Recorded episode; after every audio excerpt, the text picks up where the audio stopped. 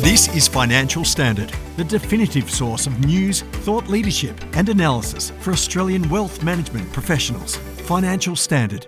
Take the lead. Hello, everyone. This is Chloe Walker from Financial Standard.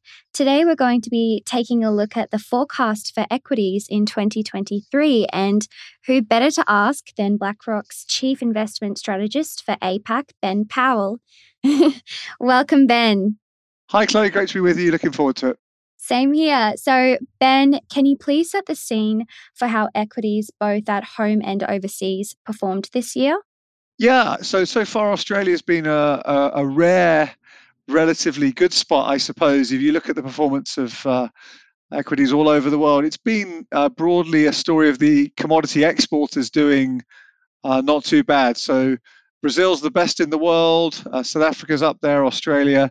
So those guys have done pretty well, including uh, yourselves in Australia. Uh, globally, it's been very challenging. So we're looking at global stock markets down uh, mid-teens, 15%, something like this. So that the broad context has been hard, uh, and Australia's been a rare bright spot uh, so far this year. Right. And what was BlackRock's investment strategy for both Australia and global equities over the course of 2022?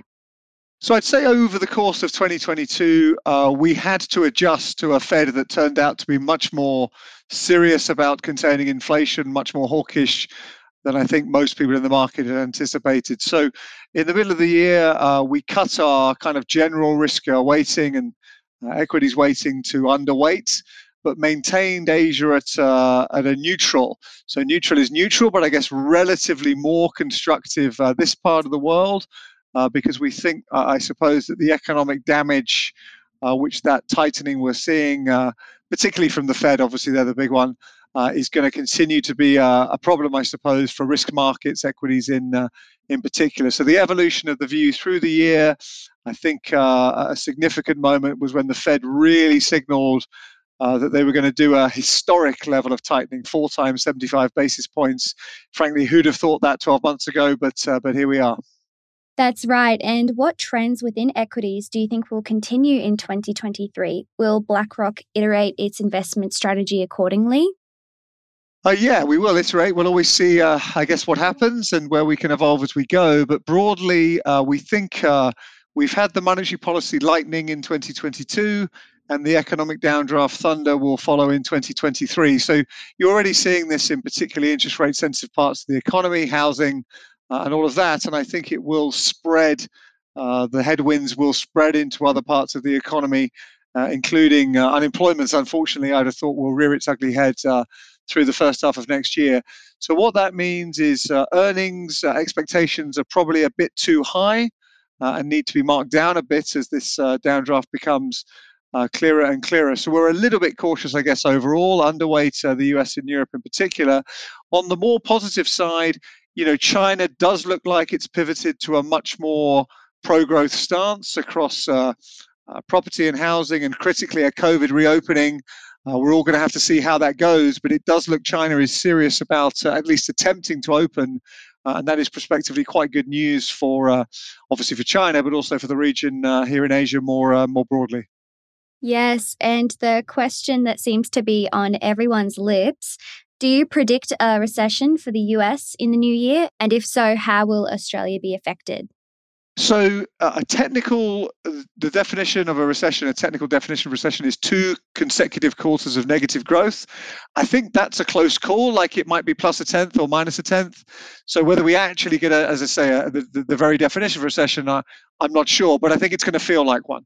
So, I think the Fed is extremely serious about getting inflation down uh, and ultimately, although they are a very sophisticated, sophisticated organization, ultimately they really only have the blunt tool of interest rates. So I think interest rates are going to, interest rates are going to continue to move uh, higher. Uh, we think they're going to get to around 5%.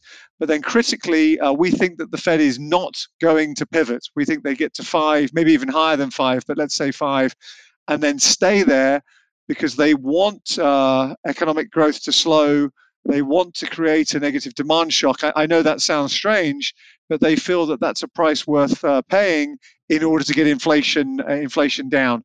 So so it's going to be a close call technically as to whether it's a recession or not, but it's going to feel like one. Uh, and that's going to be a headwind for the global growth environment. As I say, the flip side or a different part of the global story is this potential China reopening. So you could get, and this is one of the things we at BlackRock are really talking about at the moment, you could get much more differentiation.